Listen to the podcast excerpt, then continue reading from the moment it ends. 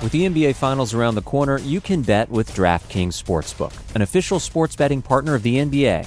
Download the DraftKings Sportsbook app now and use code VOXMMA. That's code VOXMMA for new customers to get a no sweat bet up to 1500 bucks if your first bet doesn't hit. Only on DraftKings. The crown is yours. Gambling problem? Call 1 800 Gambler. Or in West Virginia, visit 1 800 Gambler.net. In New York, call 877 8 HOPE NY or text HOPE NY 467 369. In Connecticut, help is available for problem gambling. Call 888 789 7777 or visit ccpg.org. Please play responsibly. On behalf of Boot Hill Casino and Resort in Kansas, 21 and over. Age varies by jurisdiction. Void in Ontario. One no sweat bet per new customer. Issued as one bonus bet based on amount of initial losing bet. Bonus bets expire 168 hours after issuance. See dkng.co slash bball for eligibility, wagering, and deposit restrictions, terms, and responsible gaming resources. You know how to book flights and hotels. All you're missing is a tool to help you plan that unbelievable travel experience. That's why you need Viator. Book guided tours, excursions, and more in one place. There are over 300,000 travel experiences to choose from, so you can find something for everyone. And Viator offers free cancellation and 24 7 customer support for worry free travel. Download the Viator app now and use code Viator10 for 10% off your first booking in the app. Find travel experiences for you. Do more with Viator. You're listening to the Vox Media Podcast Network.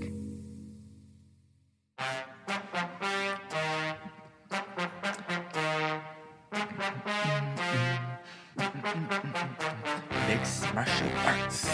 Mixed martial arts. It's the best martial arts because they're mixed. Woo! All right. The UFC back in the Apex a week after a storyline filled pay per view event. And this week, the 205 pound division is on the marquee as a former title challenger looks to halt the momentum of one of the division's rising contenders. As we welcome you to the live UFC Vegas 50 preview show here on MMAfighting.com. I am Mike Heck. We have an all star cast joining me this week. We got Jose Youngs back home in Phoenix, Arizona. We got the Prince of Positivity, Alexander K. Lee, joining us as well. Gentlemen, let's get into this. Jose, we have a main event between Thiago Santos and Magomed Ankalaev. Santos took on Jon Jones, took him to the limit, even with the severe injury, basically fought the majority of that fight at UFC 239 on one leg, took over a year off to recover. Then he gets finished by Glover Teixeira, loses the decision to Alexander Rakic. Then he bounced back with the win over Johnny Walker in the main event uh, back in October, and it wasn't a fight that wasn't very like aesthetically pleasing. Not one folks are going to be hankering to go back and watch again. But on the other end, we got Magomed Ankalaev, seven wins in a row. He's coming off the big win against Volkan Ozdemir in October, and many believe, including our own Jed Meshew, that this might be the guy at 205. He just needs an opportunity to prove it. So, your thoughts on this main event between Thiago Santos and Magomed Ankalaev? Uh, this is fantastic main event. This is like I always say, an extremely high level martial arts competition that really does need no other storyline involved to get me excited. I mean, uh, for as much as we talk about the UFC light heavyweight division kind of being one of the weaker and shallow divisions uh, in the entire UFC, the premier organization in mixed martial arts, which is a far cry from what like the early 2000s when we had Chuck Tito, Rampage, Randy Couture, like like all those guys kind of running running house. Uh, in at the 205 pound division, Ankalaev is only 29. I just looked that up this morning. I thought he was in his 30s. So we have a sub 30 year old that's making waves in the light heavyweight division against someone who, yeah, the Johnny Walker fight kind of sucked. Uh, in terms of excitement, the Rakic fight wasn't great. The Glove Share fight was fun until it ended, and then the John Jones fight was, I thought, a very exciting fight. And before then, he was just murking fools, incur- including former champion Jan Blachowicz. So I like everything about this fight. I do think it's Ankalaev's fight to lose. I just think he's an absolute monster. He should technically, I think he should, well, he should be undefeated. If he had lasted one second against Paul Craig, he might have already fought for the title because he'd be what, like an eight something fight win streak in the 200 in 205 pound division in the UFC. So love everything about this fight. And I'm very glad this is a five round main event. I know there's a lot of other awesome fights on this card, but specifically, I want to see Ankalaev over five rounds. I want to see Thiago Santos at five rounds to decapitate a fool. I, I love everything about this fight. Okay, we talked about Thiago's last performance against Johnny Walker, and yes, it was not a fun fight, but at the same time, who cares if you're Thiago Santos because goes out, gets a win that he needed very badly, goes home with two paychecks, is about to be a dad. Who cares what anybody thinks? But sort of adding to that slow countering patient style he used, you can make an argument, AK, and he discussed this at the media day. The approach he took in his last fight might actually be his best path to victory against a guy like Ankalaev. So, what do you think about that? What do you think about this fight in general? Yeah, look, uh, the more strategic he can be against a guy like Ankalaev, the better. I, I just don't don't know if he's going to have a choice in the matter. Um, as Jose pointed out, Ankalaev is just 29 years old. He's in his prime. Uh, he's very explosive. Uh, he is he is a hard. We should say he is a Dagestani 29. So that's a pretty hard 29. He's got you know he's got some serious like training mileage on him, among with just like general life experience.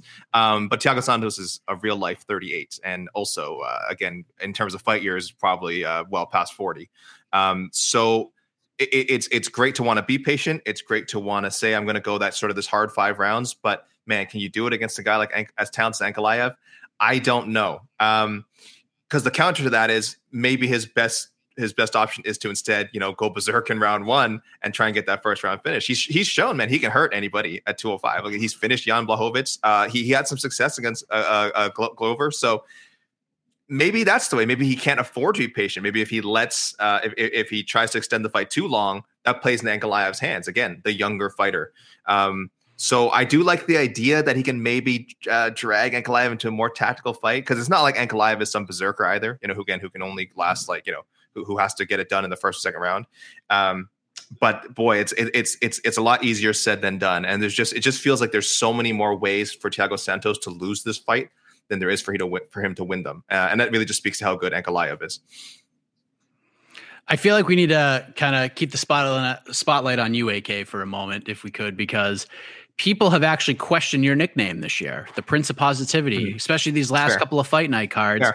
Your Fair. gymnastic score has not been uh, been all that high. You, you basically put mm-hmm. it at like the minimum number that you're you actually allow yourself to give yeah. these cards on paper. I feel Legally, like this yeah. one might be a little bit different. So what, what are we looking at here? Do you want to explain yourself to the people who think that you might oh you might be the Prince of Meh instead of the Prince of Positivity? well, I, I, listen. I have been the Prince of Meh for a couple weeks. I've also been the Prince of Positivity for cards that other people weren't looking forward to. I, I quite enjoyed the the uh, Strickland Hermansson card for what it was outside the top two fights. I, I like that one ahead of time. I liked it after.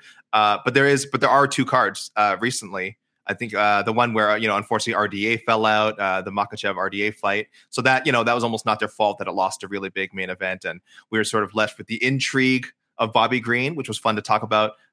In execution, uh, you know, wasn't that fun to watch, unfortunately.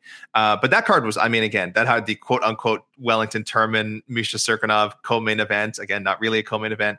Uh, and same with the the card. Um, the Walker, what was the Walker Hill card.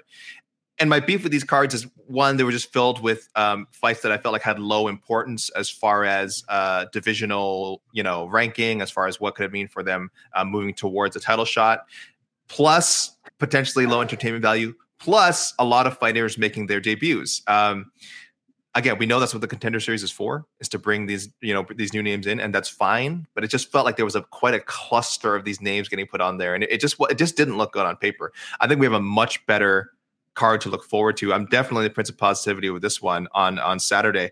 Terrence McKinney's fighting again. He's so exciting to watch.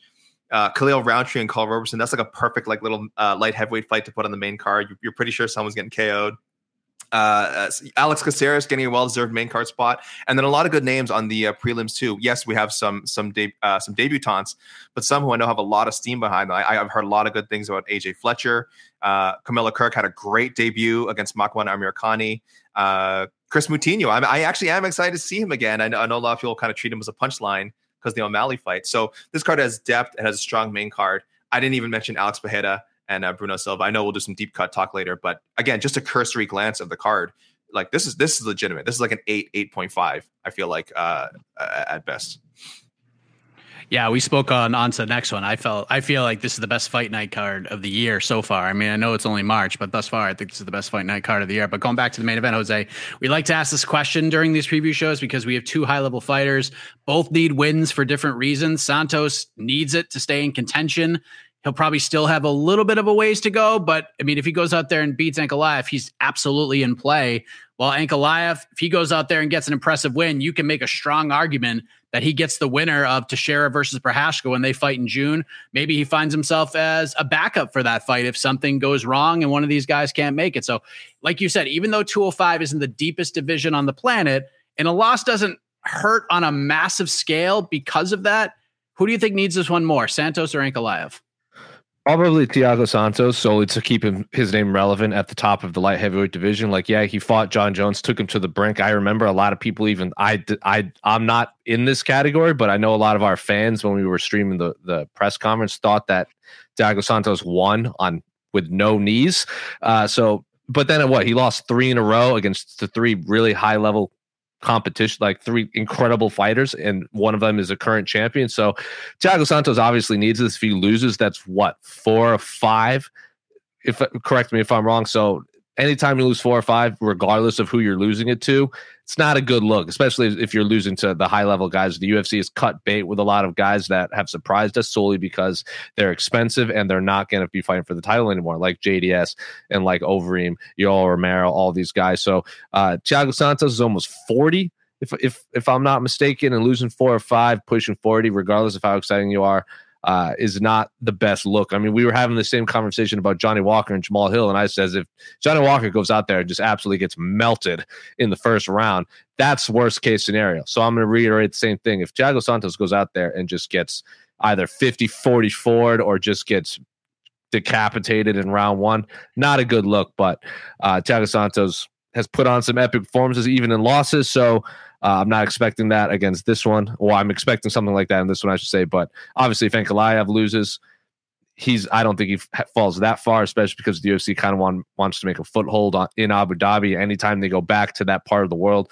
I assume he's going to be on that card. Uh, so it's in a, in a high profile spot. So even a loss here, I don't think hurts him too much. It might just be a speed bump down the road. AK, according to our friends at DraftKings, the line on this fight has uh, has closed a little bit. Yesterday, I looked at it. Magomed Ankalaev was a minus six hundred favorite, but right now, as I look at it currently, some money coming in on Thiago Santos. Ankalaev now a minus four ninety favorite.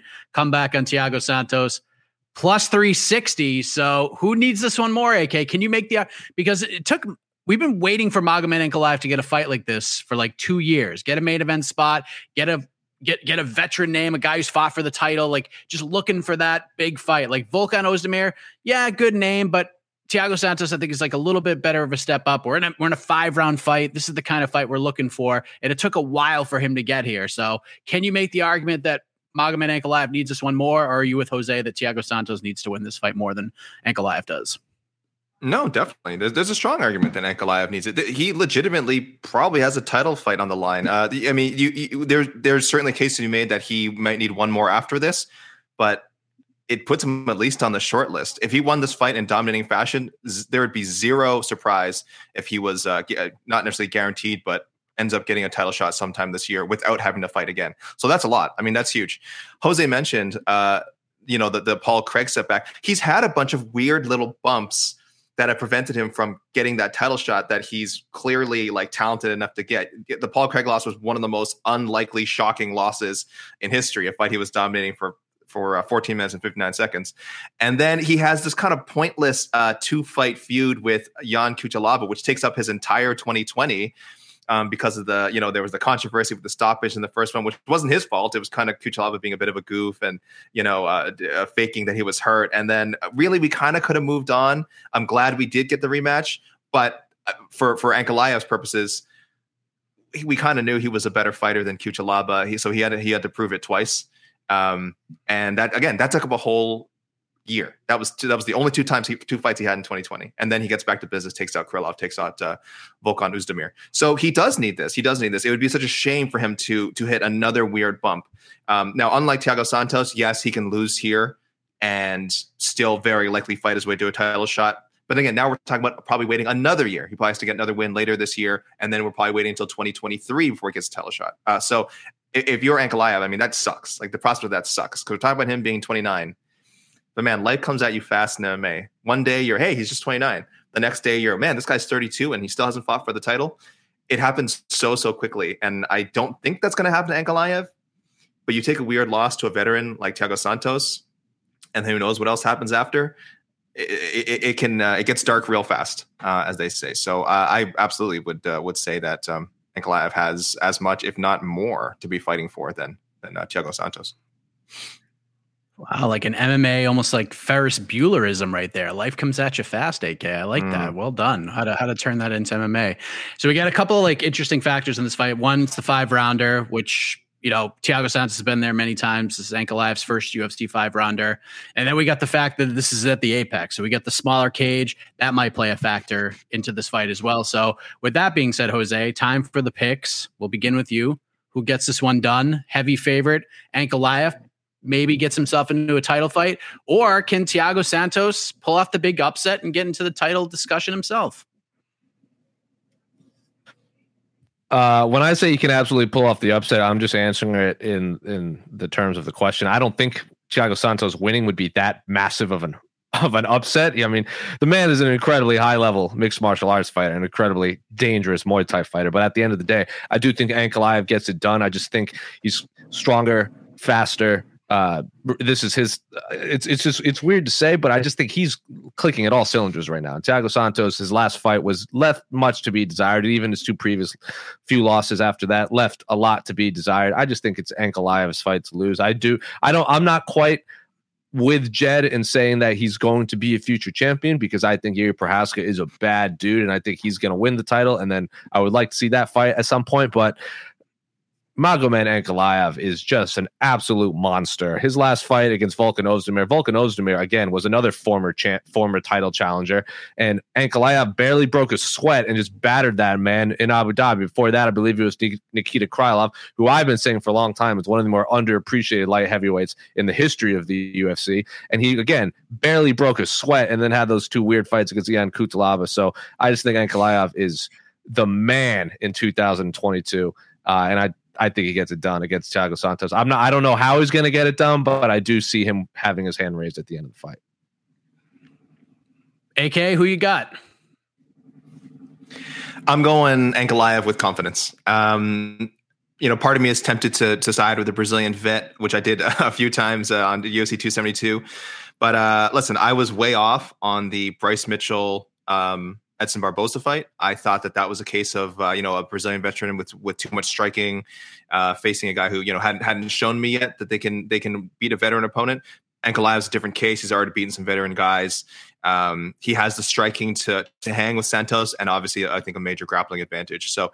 Uh, I am saying with confidence, you know me, I never like to say so and so has no chance to win, but I'm saying with confidence, this is going to be a comfortable Ankalaev win. I think he finishes uh, in the first three rounds. Um, again, this is no disrespect to Thiago Santos. He's done a lot of great things, but he is getting closer to the end of his career. Ankalaev is is right in the thick of what is a what could really be a legitimate title run, um, and I think he goes through Thiago Santos to continue that run. This is a really interesting fight, and I mean, this is MMA, and this is like super obvious for for most fights you could ever talk about, but this is one that could go down in a number of different ways. Like it could, it could end in two minutes, it could end in the championship rounds, it could go the distance, and you can make an argument like technically for all of these things to happen.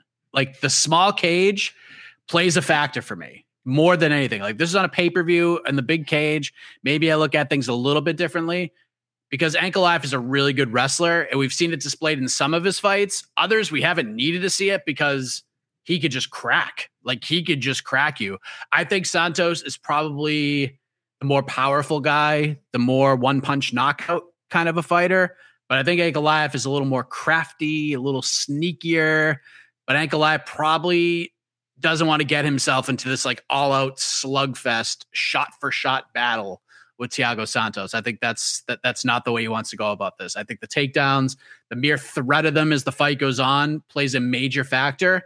But if Santos can stay at distance and pick his shots and stay on his feet, I, I, think he has a pretty good chance to win this fight. And I feel like there's two fighters on this card who are being incredibly slept on. Thiago Santos is one of them. Another one we'll talk about in a little bit.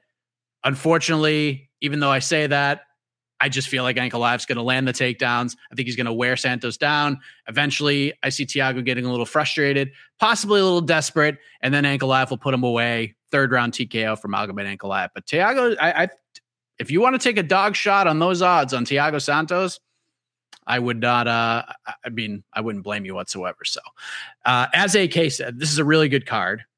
We're this close to crowning an NBA champ, and with the action heating up on the court, it's even hotter at DraftKings Sportsbook, an official sports betting partner of the NBA. Download the DraftKings Sportsbook app now and use code VOXMMA. That's code VOXMMA for new customers to get a no-sweat bet up to 1500 bucks if your first bet doesn't hit. Only on DraftKings. The crown is yours. Gambling problem? Call 1 800 Gambler. Or in West Virginia, visit 1 800 Gambler.net. In New York, call 877 8 HOPE NY or text HOPE NY 467 369. In Connecticut, help is available for problem gambling. Call 888 789 7777 or visit ccpg.org. Please play responsibly. On behalf of Boot Hill Casino and Resort in Kansas, 21 and over. Age varies by jurisdiction. Void in Ontario. One no sweat bet per new customer. Issued as one bonus bet based on amount of initial losing bet. Bonus bets expire expire 168 hours after issuance. See dkng.co slash bball for eligibility, wagering, and deposit restrictions, terms, and responsible gaming resources. We got some real competitive matchups. I do want to touch on the co-main event because it's a fun one at 135 between Song Yadong and Marlon Moraes. Song, super talented guy. And every time this guy fights, or we're even talking about him, the fact that he's only 24 years old is just unbelievable. So as good as he is, he's only going to get way better. And he faces Marlon Moraes, who has had a pretty tough stretch as of late, been stopped with strikes in three straight fights, four of his last five. But those losses are to the top guys in this division, past and present. Henry Cejudo. Moraes even had his moments in that fight, the Corey Sandhagen fight, the Rob Font fight, and then Merab Dvalishvili, who you could argue if there was maybe any other referee on the planet in the cage of those two guys, Moraes might have got himself a victory, gotten the stoppage, and pilled up this major upset against this incredible fighter, Merab Dvalishvili. Unfortunately, wears himself out going for the kill. And if there's one guy you don't want to get tired against, it's Merab Dvalishvili. So big opportunity for Song Yadong to get a win over a former world champion in Marlon Moraes, former UFC challenger, in a must-win fight, you would have to say, for Marlon Moraes, Jose Youngs. This might actually be, Jose, on paper, the best fight of the weekend. Do you agree with that, or do you not rank it that high in your eyes? Yeah, I'm not going to argue against it, but it's not my best fight of it. Of the, it's not the fight I'm looking for most forward to this weekend. But I'm not gonna if someone if if if, if you're gonna die on that hill, then I'm not going to argue against. it's an incredibly high level fight in a division that a lot of us consider one of the best. But yeah, everything about that fight rules. I do think Marlon Moraes is fighting for his UFC career at this point, like you said. Uh, pointing out all those losses and he did he, even lost a to, like he had the the quote unquote win over Jose Aldo which a lot of people thought Jose Aldo won so he could theoretically be on a five fight losing streak uh, at this point so another loss to another high level bantamweight and I hate to say it if we if Marlon loses badly again, we'll probably see him in Eagle FC next. Uh, just be, it's it's an unfortunate. I'm not even saying unfortunate in terms of like Eagle FC being a bad promotion. I just there's a lot of fighters I want to see Marlon Moraes fight in that happened to be in the UFC. Now I'm going to watch Marlon Moraes fight wherever he fights. Uh, but at the end of the day, I actually think Marlon Moraes is going to win this fight. Uh, Song Yadong is super impressive, but again, he's 24. I think he lost to Marlon Vera. Uh, and then that weird draw against Cody Stamann was also weird. So he's had a couple he's had a couple performances that I don't think he either deserved to get his hand raised and vice versa. The weird fight against Casey Kenny was a split. I actually scored that pretty comfortably for Casey Kenny, uh, but I'm not. I don't remember specifically, but I do remember I scored for him. But I just think Marlon Moraes, more experience, more ways to win. Song Dong hits incredibly hard. He trains with Team Alpha Male, so you know he gets a lot of training partners around Marlon Moraes' size. I just think Marlon Moraes gets this done against the. And again, Marlon Moraes beating Song Yadong is just a speed bump in Song's career. A lot of people consider him a future title challenger. Just right now, on March 12th, 2022, I just think Marlon Moraes has more ways to win, uh, and his back is against the wall, so he's probably going to throw everything Uh, or it's going to be one of those weird fights like Thiago Santos did against Johnny Walker, where he just kind of controls the fight or something weird like that. But I think Marlon Moraes gets this done. He has more ways to win. AK bantamweights. Am I right? And I know you've been a tough grader on these quote unquote co main events on these fight night cards, AK, but this one has to pass the AKI test, right? This is oh. co main events. This is not second to last fight territory. This is co main event in your eyes, right? This is this is legit. This is the number Marlon Moraes, the number 11 ranked bantamweight in MMA Fighting's global rankings. Okay, so that's that's a ranked guy. He's fought for the UFC title for. He's a former uh, World Series of Fighting champion. Uh, Song Yadong, again, as as Jose mentioned, uh, uh, it's just a blue chip prospect. Urijah Faber has said said years ago. He said this guy is going to win uh, the UFC title someday. So I don't know how close we are to that, but Marlon Moraes is like the perfect litmus test for that.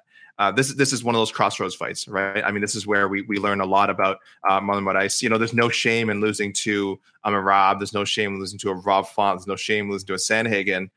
But as uh, Jed Meshew is always reminding me, at some point you've got to just start winning fights again. It, it, doesn't matter who your competition is. You know, once you reach this level, the UFC is not going to help build you back up. They're not going to throw you freebies um, unless for some reason you decide to like jump in on short notice and take a fight, which is again not a not really advantageous for a veteran to do either because the game is so unpredictable um, and and you wouldn't risk that. So he's in a very tough spot uh, facing a guy. He's almost a decade older than, so hungry, has a knack for winning fights. Say what you want about some of those decisions. Casey Kenny, uh, Chito Vera, Cody Stamann. Uh, he he just has a way of getting away with that without a loss. Um, outside outside of the uh, getting decision by by Kyler Phillips. So, man, this is so dangerous for Marlon. But I do think this doesn't go to a decision. I do think this goes to a finish. In that case, I am favoring uh, Marlon. I'll go as far as say I think Marlon maybe becomes the first guy to submit Song Yadong we haven't seen like we haven't seen that as like a particular weakness for Song, the grappling, but I think uh, again this is sort of a do or die, um, you know, wounded animal situation, and I think we get the best of Magic on Saturday, and we do get a submission finish from him. Uh, I'm not super confident about it. Song Yadong is great, but I will this time I am leaning towards the Brazilian bet. Yeah, Song's a minus 240 favorite. Comeback on Marlon is plus 195. I love this fight. It's a tough fight. I'm curious to see what Marlon's approach is going to be in this fight because when I spoke with him prior to the Merab fight, I mean, he just looked. You, you could feel the aura. He, he was he was feeling himself. The positivity was there. Said he was healthy for the first time in a long time. wasn't hampered by lingering annoying injuries. Dude was ready to go, and it showed in the fight. Like he looked outstanding early. Clipped Merab, He hurt him bad. Had that killer instinct, and it actually was to his detriment to have that killer instinct, but no one should really fault him for that because very few thought Merab would actually survive that onslaught or anybody would survive an onslaught like that. But, you know, it seems obvious, but if Song can get this fight extended, get it into the third round, his chances to win increase quite a bit. But I'm with both of you guys. I think Marlon Moraes gets it done. I think he will wobble Song early. I don't think he'll go in and just blow his gasket. If he does hurt him, I think he'll be a little more patient with the finish. Uh, so I'm with you guys. Give me the Magic Man for the upset. So uh, before we go to the peeps, what's the fight on this card outside of these two Jose Youngs that you have your eye on the most and why? What's your Jose Young's high level martial arts pick outside of the the main and co-main event? The main card. That is literally the answer. Every single fight on the main card is a high level. Like there's even fights on the prelim card. Like we talked about this, but this fight card is absolutely fantastic. Every single fight, because I, I, knew you were going to ask this. So this morning I was sitting down and I was trying to pick a, a low key banger. Every single fight on the main card is a 10 out of 10 martial arts competition. But if we're going to include storylines and everything, I mean, it's Alex Pereira, Bruno Silva. Alex Pereira is doing all, talking all, saying all the right things, kind of hype a future rematch against Israel Adesanya, the current middleweight champion. And this is prize fighting after all. So the more interested fans are in a certain fight, the more likely that fight will be made.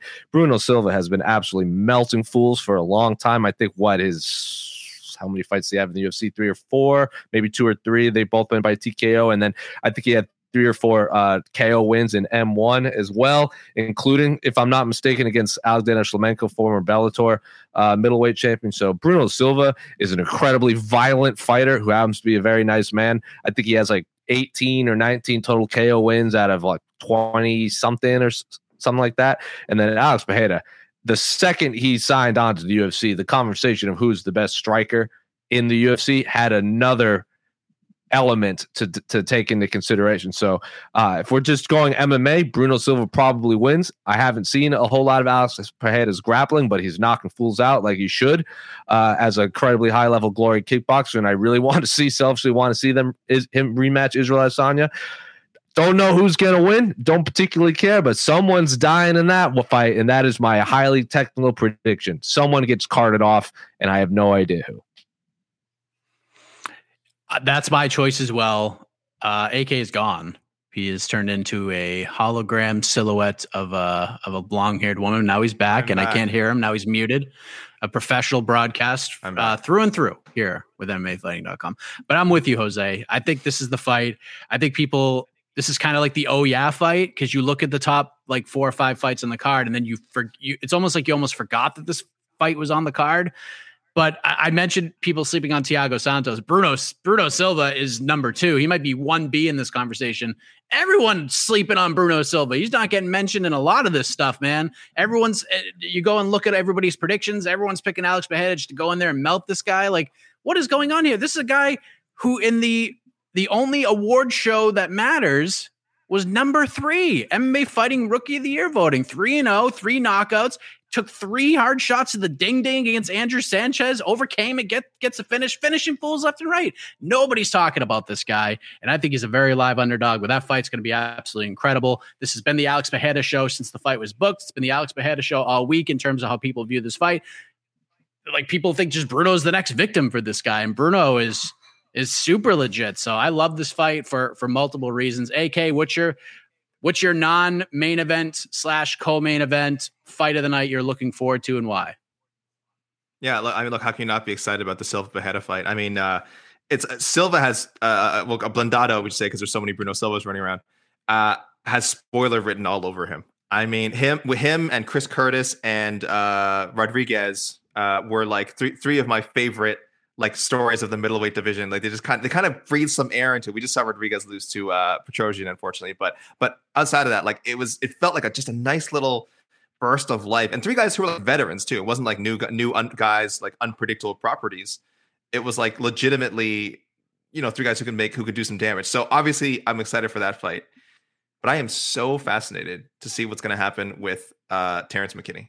I I I don't know if uh, that one win he had earlier this month. Just I, I guess it wasn't this month. It was still the end of that was the end of February, right?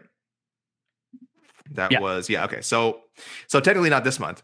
Uh, so he didn't he he still has not reached the ranks of the uh, Farvs in our global rankings. Fighters also receiving votes. It's a it's a real phrase, guys. Kids are using it. Okay, um, but I I wonder if he picks up uh, like a, another first round finish of Drew Dober, uh, man, I mean that might ah, that might push. I don't know if that's going to push people into uh, into our top 15s. I'm definitely going to have to think about it.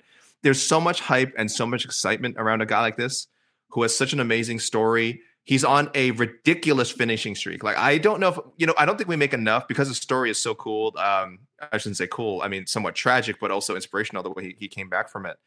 I don't think people realize how he came to the UFC. He so he started off as 2021, 16 second TKO. Uh, followed that with a 17 second head kick knockout. 72 seconds his next fight, and then he makes the debut with UFC and sets the record for the fastest finish by a, a debuting fighter, fastest finish in lightweight history, seven seconds. So and, and then he shows off his grappling. He's done everything you can to to make himself look like someone who will be a future UFC lightweight champion. It, it, it is too much too soon for sure to be making a claim like that. But if he takes it a guy like Dober, who has been ranked by the UFC, he's been top 15 in the UFC previously. Man, I mean, we're talking again. We're talking about him maybe coming in for a spot in his own. So I am so intrigued by that fight. And Drew Dober is just an exciting fight in general. So it's a great partner for him. And it's a great opportunity for McKinney, who uh, is living up to what he said. He said, Hey, book me as soon as possible if I'm healthy. Got a clean bill of health here he is two weeks uh, two weeks after his last fight, and uh, that to me is like the yeah the non main event banger. We got Alex Caceres, Sodiq Yusuff on this main card, which I really love that fight. Uh, Khalil Rountree, Karl Roberson, Jose mentioned that one earlier. Uh, Matthew Semelsberger, AJ Fletcher on the prelims, JJ Aldrich, Jillian Robertson on the prelims, Trevin Jones, Javid Basharat making his UFC debut. That's on the prelims. Damon Jackson, Kamuela Kirk, Sabina Mazo, Miranda Maverick stepping in on short notice. She's back. Cody Brundage, Dalcha Lungiambula, Guido Canetti against the returning Chris Moutinho, and then Tafon Nchukwi versus Azamat Murzakanov. So there's going to be a lot of highlights on this card. I, I have a feeling some some good fights, some highlight reel finishes. This is exactly what you're looking for. So support for this show comes from Atlassian. Atlassian software like Jira, Confluence, and Loom help power global collaboration for all teams so they can accomplish everything that's impossible alone. Because individually we're great, but together we're so much better. That's why millions of teams around the world, including 75% of the Fortune 500, trust Atlassian software for everything from space exploration and green energy to delivering pizzas and podcasts. Whether you're a team of two, 200 or 2 million, or whether your team is around the corner or on another continent altogether, Atlassian software is built to help keep you all on the same page from start to finish. That way, every one of your teams, from engineering and IT to marketing, HR, and legal, can stay connected and move together as one towards shared company wide goals. Learn how to unleash the potential of your team at Atlassian.com. That's A T L A S S I A N.com. Atlassian. let's go to the peeps. Let's see what they have to say. And Uh, they Mike, can ask I- about I- anything. yeah. Mike, did you see the poll? I did not, but I Did you- figured there's one Tell us about the poll. Did you know that there's a poll? Uh, I, I, I, I. I, I just want to remind people they may not have seen it. I whipped it out as soon as we started this cha- uh, this uh, this show. So uh, I asked, "How excited are you for Saturday's UFC Vegas 50 event?" Uh, I, the options were uh, obviously the top, peeing myself with excitement. Uh, looks okay, will watch. Hard pass, and then worst lineup ever. So uh, mostly positive. It's it's it's eighty. it's eight. Lot of, lot of pant peeing. Listen, it's well, not as much as I'd like to see normally, but it's it's eighty seven percent. It's eighty seven percent positive. Sixty three percent looks okay. We'll watch. That's good. I mean, that's you know, if, if you have ESPN Plus and you have nothing else to do, they'll have it on. That's that's good. I think. And twenty three percent soiled. So that's pretty strong. You like to see it. So, so this is wear wear your diapers. I mean, if you if, if if you rephrase that first one, do you think that number would have been higher? Quite possibly, yes. Okay. Fair enough for future polls. Let's see what the peeps have to say.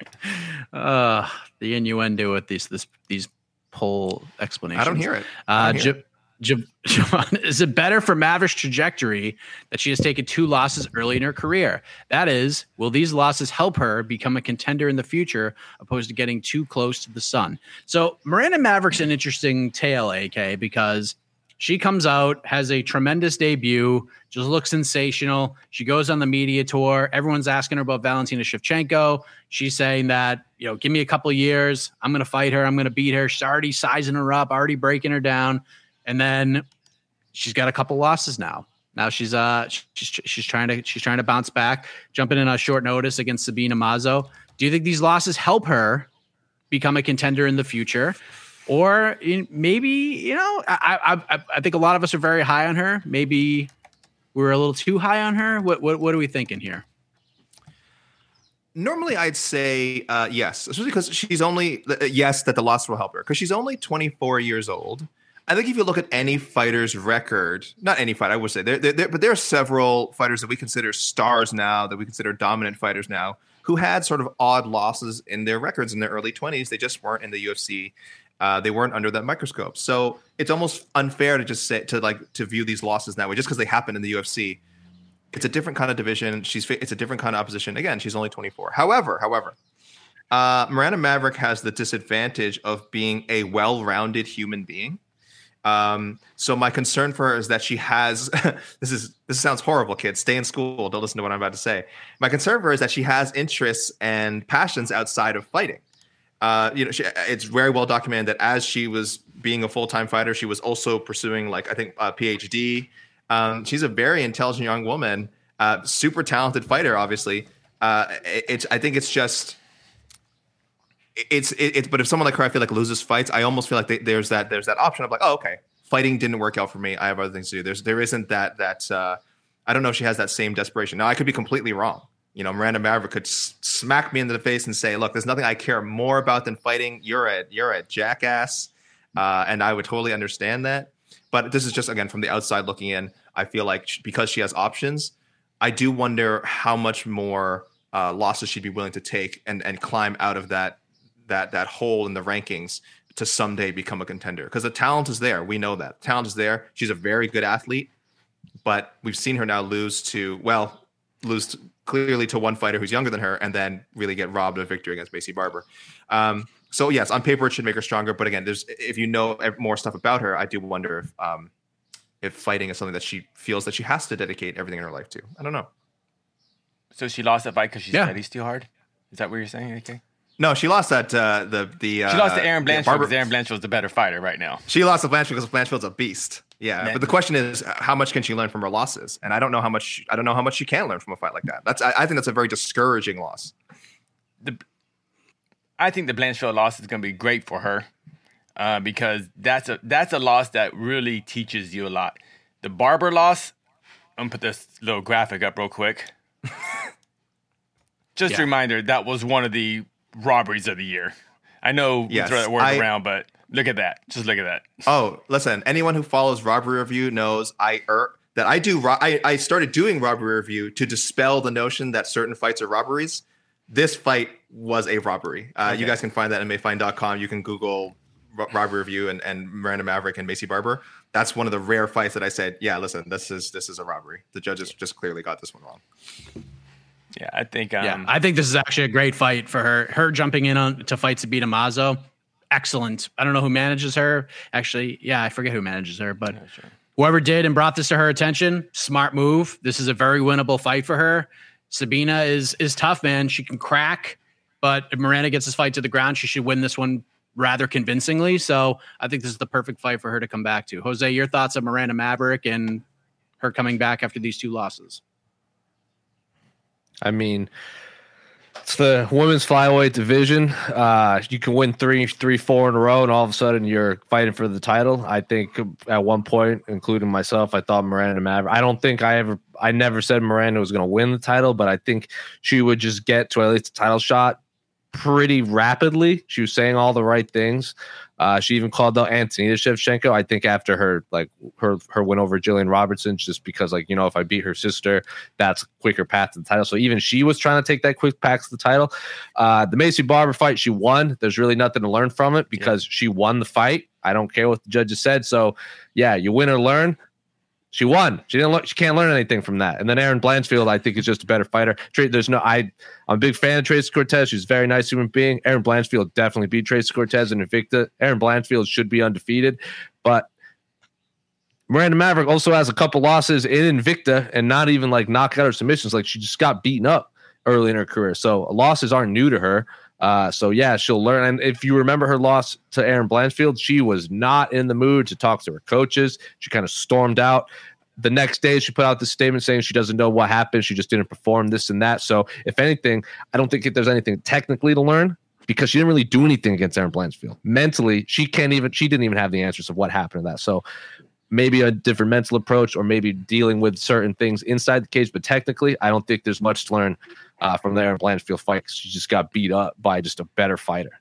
Yeah, I, I really saw the Erin Blanchfield Maverick fight has I mean I know not everything's the same but kind of like um uh Dustin Poirier versus Max Holloway fighting on the early prelims. Not I'm not saying these two fighters are going to be the next Shevchenkovs, but I think they would both of these fighters are going to be permanent top 10 fighters for a while. They just fought very early in their UFC career. That's all that was to me. Yeah, and, and let me say, I hope I'm very wrong about the, my my you know saying that oh because Miranda Maverick is a well-rounded human being, she might not become a UFC champion. Casey, feel free to clip that later someday when she gets her title shot. And to, remember when this remember when this idiot said you couldn't chase a PhD and chase a UFC title? like just clip that and then we'll we'll spread that out there, and I'll be I'll be very embarrassed. So I hope she proves me wrong. Yeah. Also, also like Mike said, Samina ba- Ma- Sabina Mazo is really good. She gets a lot of head mm-hmm. kick knockouts for a lady. So this is not a oh Miranda Maverick bounces back easy. She's fighting a really high level striker too. So this is a good fight. Yeah. Mike Mike we said this taller. division this this division is very competitive. Like this division is so much better than people give it credit for. Like it's a it's a really yeah. good division. Also, let's not forget Sabina Mazo's lost to Alexis Davis was a bantamweight, and then she drops it back yeah. down after that and just lost to Maria. The Maria Agapova fight, I think, loss was is a little weird. I thought she was going to dominate that, and I think if they fight ten times, I think Sabina wins nine of them. Hmm. She just got submitted against Maria. Yeah, actually, yeah. I, I hope whoever loses this fight, I hope the UFC doesn't. I hope, basically, I hope they the loser gets another fight because it'll be a three fight losing streak for the loser and mm. both of these women deserve to be fighting in the UFC. So yeah, it's, it's a very like Sabina had Marina Moroz. Sabina had Marina Moroz in her first UFC fight, yeah. and Marina is so underrated. Yeah, she is. Like as you saw this yep. past Saturday. Yep, yep. Uh, I will okay. say though, leaving leaving the UFC might not be the worst thing. You know, mm. as we said, UFC is not the place to rebuild your sure. confidence and career, right? So it might not be the worst thing. Uh, do, do, do, do, do. Uh, I know we kind of answered this before, but uh, I, I, mean, I think we're. I mean, he's definitely in the hunt with a win. I, mean, I don't think anybody would disagree with that. Uh, you're, you're main I mean, it's just night, a difference yeah. of. yeah, I mean, he's either getting the next shot or he needs one more win. So, I mean, that's it. Does he yeah. have Num- number number seven in our rankings? Do you think? That's what I think, I think he has the fan. I think he has the fan push in the sense that if the UFC goes back to Abu Dhabi in October, would you be surprised if Ankalaev and Islam Makhachev fought for the titles on Abu Dhabi? Uh, Not me. Nope. I think it'd be a geographical thing, or even if Islam fights Beneil on in Abu Dhabi in the Coleman, in you know Ankalaev could fight in the main event, and Islam. Well, honestly, Islam and Hamzat should be could both main event over Ankalaev, regardless of whether it's a title shot or not. But yeah, all those guys are going to get fast tracked the title solely because uh, you know, the UFC has to touch down. And, and even Dana was D- Dana said like, if Islam fights for the title, it's probably going to be in Abu Dhabi. So it's, it's going to happen.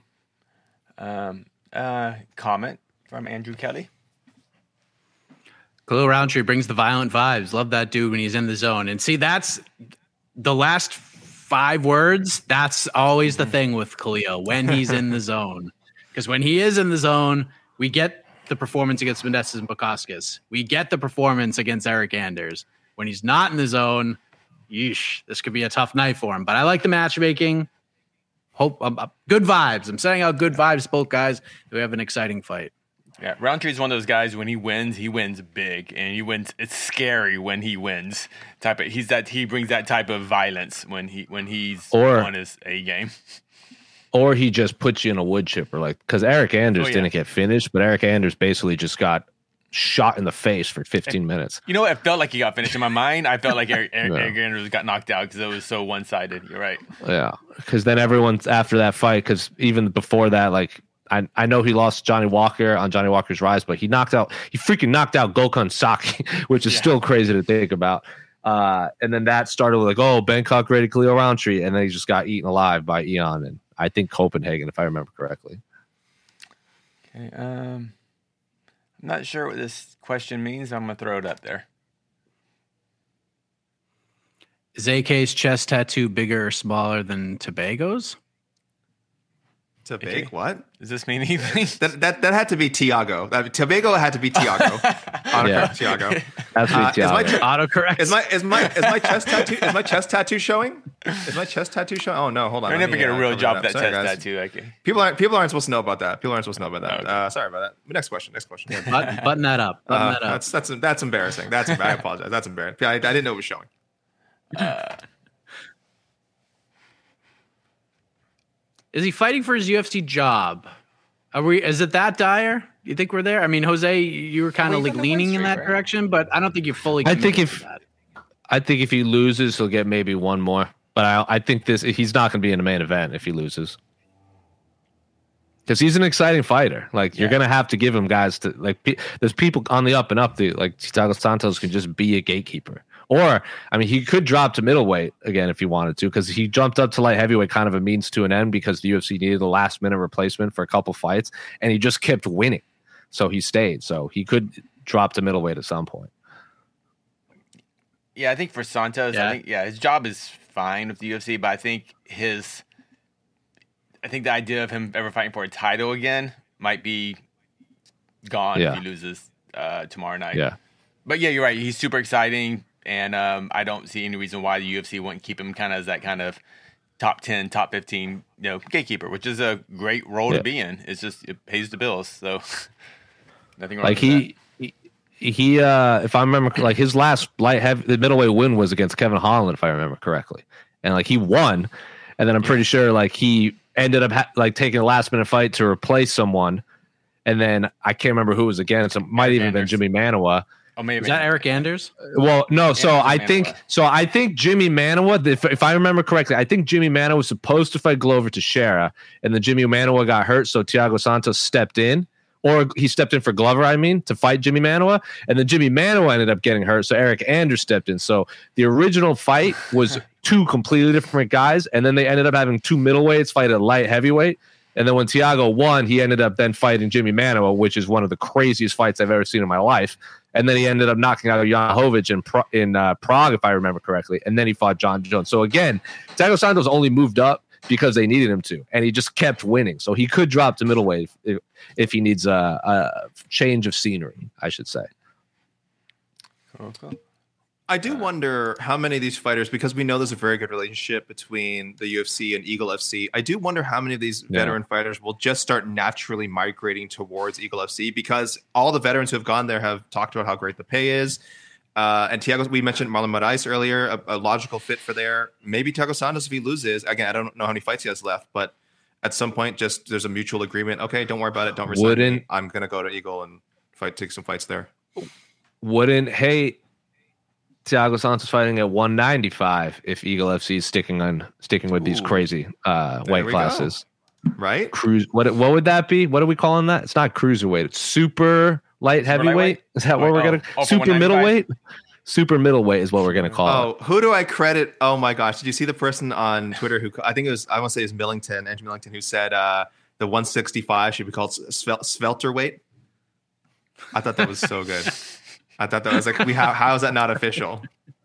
How's that not official? It's That's super so light. Super lightweight is the official Super, one, right? yeah, that's what it is. Yeah, Yeah, like- so like, super middleweight money. fighter, or, Thiago or, wim- Santos. or, or wimpy welterweight. How about that? Welterweight's Uh, good. yeah. I like that. Yeah, Um, shout, shout you know out, what? shout out Andrew Millington on, on Twitter for uh, While we're talking um, Eagle FC, we've got some questions about him. what happens if Kevin Well, I Lee don't know. loses? Well, he's not going to. So, bad question. Yeah. A- anything, guys. stranger things have happened. Come on, crazier things have happened. it's true. If Kevin Lee loses, uh, Has Kevin Lee lost to don't know. someone this so far behind him in the rankings before? I mean, it'll be kind of it'll be new to him. I don't. Oh, maybe the knockout was that he had a he had a kind of a fluke knockout. Uh, Sant- Leo Santos kind of got him. Right, that was his first loss. So yeah, but- but, but that they- he was like 21, Yeah, 22. yeah, yeah. I mean, think. that's what I, I, I mean, I'm going way. I'm going Yeah. way back. I'm going I know, way what you mean, back. but he wasn't yeah. that far ahead. Yeah, he wasn't that far ahead yet.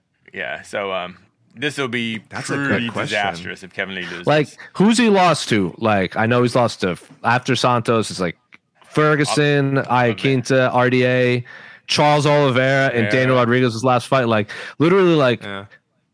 Three. Like Charles, RDA, and Tony are like three of like the top seven lightweights Mm-hmm. ever. In the history of MMA, and if you lose to Diego Sanchez in 2022, it's probably not a good look.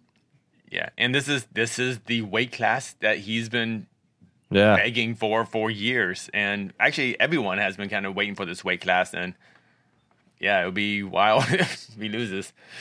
Um, Yeah, I, I I think how old is he now? He's how old is uh Kevin Lee? Again, he's one of those guys. Remember I was talking before. he's not even thirty. He's not even thirty. He's, He's 29. even thirty. Yeah, that's the he's great- yeah. twenty nine. yeah, Oh my gosh. his UFC debut was Uh, in 2014. Oh my goodness. Uh, and Diego is forty. Okay, so he's eleven 40. years old Diego's younger 40, oh than goodness. Diego's forty. Is that that's uh, a 40 40 years? lots Forty of- years young. Yeah, 40 years. 40 years, 40 years young. young, and recovering from a very serious um, COVID. Um, uh, Yeah. uh, about If yeah. Kevin if Kevin Lee loses at a weight class he's been calling for it to a man uh, like 10 year 10 12 years older than him that hasn't looked Very overly tough, yeah. impressive his last few fights like I don't know. I don't Very know. bad. Very I think it's a disaster if he loses for everybody. I mean, Because Eagle are FC is guys- paying him. They went all in on Kevin Lee. Mm-hmm. They went. I mean, they got money. I don't know where this money's coming from. I'd be dying to know where all this money's coming from. But they gave a lot of it to Kevin Lee to come over, and this is a this is supposed to be a showcase fight. Like Diego's a name, and I kind of agree with Damon. Like he, he made me feel a little bit better about the matchmaking because I hated it at first. But this is a fight the UFC very likely could have made. Like they could have easily put this fight together. So I don't. I like it made me feel a little bit better. I'm still the whole COVID thing kind of irks me out a little bit. But this fight is Yeah. here for a reason. This is a fight to draw eyeballs because of Diego Sanchez. But this is also a fight to make Kevin Lee look sensational. And if he doesn't, I mean, if he go if he loses to Diego Sanchez tonight, or even if it's competitive, very honestly, even if it, even if it's you know 29 28, it, I oh, mean, if it's a Diego fight, if it becomes like a Diego fight, like a Yeah. brawl, like Larson's like some weird wild. that'd be awesome. unless it, I, I Uh, guess someone- unless it's like a Gilbert type of Diego fight where Gilbert was clearly the better fighter, but it just became this crazy Diego brawl. Maybe then, I but I just I rewatched that fight. It was that that crazy outside of that No, third round. It wasn't. No, it really wasn't. No, I, I agree with you. I agree with you. But I'm just, you know, people people like to. Yeah, yeah, yeah. I know exactly over- what you mean because after that fight, Not the Clay Guida after fight. that fight, yeah, after that fight, I was like, "This is the craziest fight ever." Then I watched him like that fight. It was a That good was round. pretty- remember the crowd? But it was the crowd. It was really the crowd that kind of Yeah. really brought that fight into it. Yeah. Well, it's Uh, because he dropped it. It's he dropped Gilbert in the last. So it was like a good two and a half minutes, I should say. Yeah. But those two and a half minutes were bananas. yeah, it were bananas. Yeah. By uh, by the uh, way, by the way, I'm looking at it right now. When we were doing BTL yesterday, the betting lines were Kevin Lee minus 800. Kevin Lee, depending on where you look, if you go to one website, if you go to five dimes, Kevin Lee is a minus 2,000 favorite against Diego That sounds Sanchez. that sounds about right. That- mm. like I think that's that's crazy, but that sounds about right. Uh, some- Remember, and, but- and Kevin Lee didn't look horrible against Dan Rodriguez. Dan Rodriguez just looked like No. the bigger fighter, Yeah, and Dan Kevin Lee just kind of got kind of got worn out toward the end. He didn't That look wasn't- horrible. It was just a weird performance. It just Yeah, was yeah. a weird Yeah. showing. Yeah, it just looked like, looked like an off night rather than a fighter that just doesn't have it anymore. We, we Uh, Kevin A- Lee, Dan Rodriguez. AL was is asking me in the comments, AK, if Kevin Lee loses, will he be in a sticky pickle? My goodness, uh, he will be in the he will be in the stickiest of pickles. Uh, the sticky the stickiest of pickles, which you guys have not really mentioned. It's, we've somehow avoided this word during this answering this question. Uh, retirement. W- w- does he have to start? I mean, he's only twenty nine, but does he have to start thinking about? eh, Like, what are his options after? I mean, Eagle FC will give him another fight. Eagle FC will, de- win or lose, embarrassment or not, he's getting it. He will get it. They're apparently paying him well. He'll get another fight. He'll get another fight with Eagle FC. But if you're him, if that happens, are you like, man, I, I got to think about where, like, is this career? Is this it for me? Like, is this really my fight- career? Like, it's, you know, He'll he'll fight Jake Paul. It's sure. gonna happen. I don't think I don't think there's, if he loses, I don't think retirement, but I think his asking price goes way down. Basically, Sure. That's about Yeah. it. Yes. you know, I think yeah. I don't think he's in for yeah. He doesn't need to retire, but yeah, he ain't gonna get the same amount of money. Um, actually, um, one more question about Eagle FC. I think this is actually a good question. Will Eagle FC become popular enough that Khabib cannot swerve the PFL, Bellator, or UFC comparisons? I don't think so. I just think, I mean, I mean, they're a nice alternative. They get a nice little product. I mean, the production's a little WWE ish with some of the camera angles, but I mean, I had no issue. I, I had less issues watching Eagle FC's last US card than UFC 272 this past Saturday. Wait, so and- for that, great. And they're bringing in names, great. There's just some of the names that make me scratch my head, and there's, there's so many questions I have. Again, the funding. Where is this money coming from? Two, I want to know how these fighters are being paid. Like, I want to know. I want to know. I want a list of fighter payouts after all of these cards. I want to know. Marshall Rogan. Yeah, I want to know how much Yeah. the dominance MMA fighters are getting paid compared to the rest of the roster. Like, I want to know. I think that's a very fair question to ask. Tiago Silva being, he looked rough. He looked pretty rough at Yeah. that press conference today. The fact that this man's getting in a cage and fighting, like, good for him. Like, if this is what he really wants to do. But I mean, I'm concerned about some of the matchmaking and some of the names that they're bringing in. So I don't know if they'll ever get that popular. Is it a nice alternative? Sure. Uh, but I don't know if we're getting to that level yet. I don't know. Ways to go. Ways, yeah, agree. Um, this is more for a post-fight thing, but I might as well. Something they're asking us questions. Sean Chelith, over under. We get Izzy versus Pereira before the end of 2023. Wow. I mean, Jose, I know you hate these kinds of questions Yeah. because you need to see mm-hmm. these things play out. You need to see the dominoes fall, but just have some fun with this. Like, let's just let's say Alex Pereira just goes out there and just bolts Bruno Silva tomorrow. Like, just an incredible knockout. He's the talk of the town. Is this something the UFC is going to push for like real quick? Are they going to try to strike while the iron's hot, super fast to try to put this fight together? Especially since Izzy's eventually going to go up to 205 again. I don't think they're gonna. They're, he's still gonna like because Alex Payne, a, a, a, from what I've seen, wants to fight a lot. So they maybe they give him the Hamzat treatment. Like if he goes out there and gets another flying knee knockout, maybe they give him the Jonny. Because let's not let's not mess around. Like if Jonny Walker had beaten Corey Anderson in Madison Square Garden, he probably would have fought Jon Jones. Correct. He wasn't going to fight Jan Blachowicz in Rio Rancho, New Mexico, like Corey Anderson did. They were going to give him that. So if he goes out there and flying knees someone, goes out there and does the same thing again,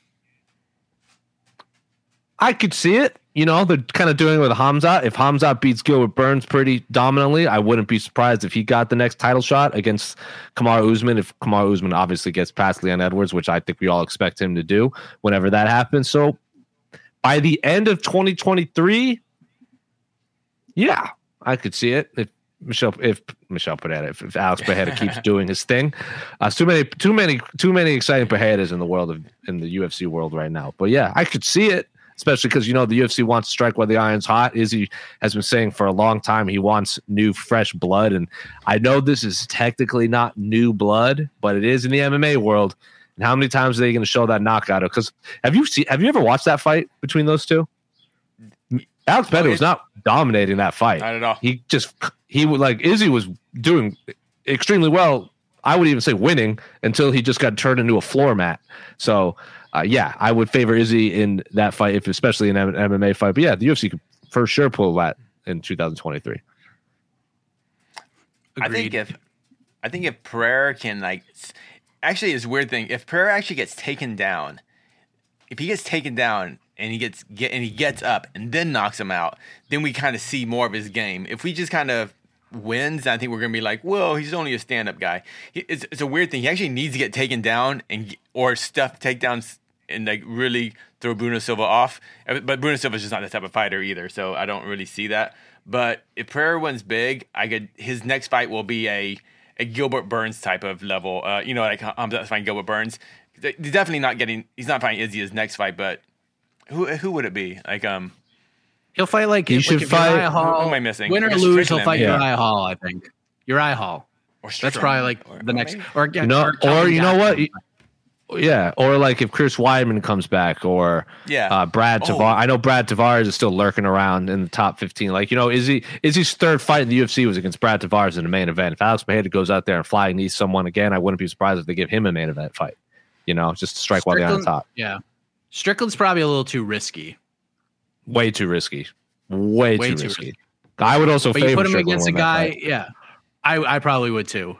But I'd put him against a guy who would absolutely stand in front of him, a favorable matchup, um, a guy with somewhat of a decent name that gets a reaction when you book him for a fight. Like, I mean, Andre Muniz, up and coming talent, guy could fight for a title, legit threat in this division, gets the Uriah Hall fight, a favorable matchup, but a, there's still some danger factor to it as well. Because if Hall clips him, Yeah. it's a whole different fight. But yeah, I mean, that's probably the direction they go. And then give him one more against another like former title challenger. Mike, Pereira I'm wins big. giving I love the idea of him fighting Weidman. I love that. I love Mike, the. I'm giving my uh, guys. I'm giving my on to the next one. Call right now. If if Michel Pereira, you got me, Jose. If Alex Pereira, ah, you got me. Yeah, it's contagious. It's Price is right loser theme. Go. If Alex Pereira gets a first round knockout, I don't care what the circumstances are, whether he gets to show off his takedown defense or not. If he gets a highlight reel first round knockout, I will be telling people he should fight Adesanya next on uh, on the next one. I don't care He's because he hasn't beat anyone in the I top say- 15. I don't give. I don't give an S. Pardon my language. I don't give. A, I don't give an S, Casey. I'm sorry. I don't give an S. Sorry. There goes our monetization. There goes our. I apologize. This is how passionate I feel about this. Cannonier, Cannonier obviously gets the next title shot. Cannonier has to is obviously going to fight. Uh, Adesanya. That's the right thing to do. After that, who is like who? I mean, look, there's people obviously. You get Muniz, Strickland, are obviously ahead of Pereira, but that storyline is uh, of their previous kickboxing fights is it's just so compelling to me. And I get it. We should have faith in Pereira that he can win one more fight. But uh, I don't know. Maybe I'm not giving him enough credit. Maybe I'm No. afraid if he does fight a more well-rounded guy that he'll lose the opportunity. I, I really want to see that fight in MMA. I, So I, the- I'm more interested The in seeing second that best Strick- middleweight ever to fight MO, MMA behind Anderson Mm-hmm. Silva. Want you want him to book him against an unranked guy who's not even in the top 15 in the UFC, not even in, in the real rankings that are. Man, did you see? Real, Did you see that? Did you see that knockout? That's all I need to see. I, did you see that five second clip of him knocking out Izzy? That's it. I don't care about the context. I don't care who was actually winning that fight. I don't care what happened. I don't care how controversial their first kickboxing match was. That clip is meant to be digested for the common man. I speak for the common man. You know this. We're losing. cl- we're the- losing people. You're, you're turning. No, off. no, we are we are gaining people. We are gaining the real people of, of America. Uh, I want to see this fight as soon as possible. I am going to have him skip over Muniz, Strickland, all these guys. If he gets a huge knockout, put him in there with Izzy. Just do it. Just do it. I would also another actual answer would be uh, the winner of Jotko Meerschaert. I think because Jotko and Pereira kind of have beef. Uh, they were supposed to fight and then didn't fight, and they just talking all that greasiness. And I think Gerald Meerschaert is a guy that you can test. He'll test like you.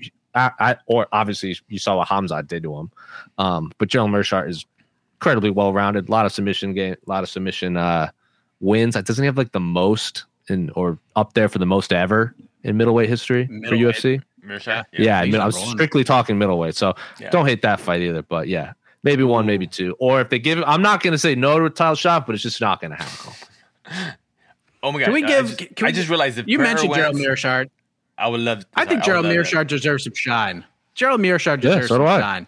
After that, after that knockout, the way he f- came back in 2021 with three submission wins, Yeah. back to back to back. Yeah, Sick Good on fights that guy. too. Sick fights. I love watching Yeah, this good awesome fights. Awesome. He's fights. so good. Where's Rockhold? The dude has the dude has Dude, Pereira, Rockhold would 26 awesome. submission wins. No, Weidman Rockhold too. That's a lot. Yeah, That's a lot of Or, my, submissions. or yeah, either way, either way. Um, all right, uh, let's wrap this up. What we got? Let me find anything else. You got any Bellator questions? I didn't see any. Uh, Oh, yeah. Oh, dude, yeah. I, we I, dude, the Bellator, the tried. Bellator. No, because we I answered all those on the preview show. That's why. You know? There you go. Oh no, this is a preview show. What do we, no, but we, we Was it- answered all those the- on um, BTL. BTL. BTL. Yes. Uh, yes, we did. We, we sold. We sold. We tried. We tried to sell it. I, I, I'm, I'm, I, it's a good main card. It's a good main card. I'm saying. Um, uh, anything else? Anything else? Did we do under the radar? Mm-hmm. We did. I mean, All right. yeah, I think we did. We yeah. did. All right. Um, last. Um, no, we answered the Marlon Moraes thing. Um, yeah. I think we're good. That it? I think we're good. Okay. Okay. Great. All right. So get ready, everybody. If you're listening to this after the fact, sorry, but Eagle FC is going down in a couple hours, so get ready for that. Jed and I, at some point, will go on Twitter Spaces to uh, relieve you of uh, Henry Cejudo's commentary. So stay tuned for that. Uh, we'll be back here tomorrow, 30 minutes before UFC Vegas 50 for the People's Pre-Fight Show, while post-fight show after. AK and I will be back on Sunday with on to the next one. So we got a very busy weekend ahead of us. So for Jose, for AK, shout out to you, Casey, on the ones and twos. He's on a poster now. He's on a fight poster. it's official. Next Saturday. Get ready, Casey Leiden getting into the getting into the cage. So, well, we have to have our own preview show for that fight next Twitter week. and, uh, we'll make that happen. So, all right, everybody, enjoy Eagle FC. We'll see you guys tomorrow ahead of UFC Vegas 50.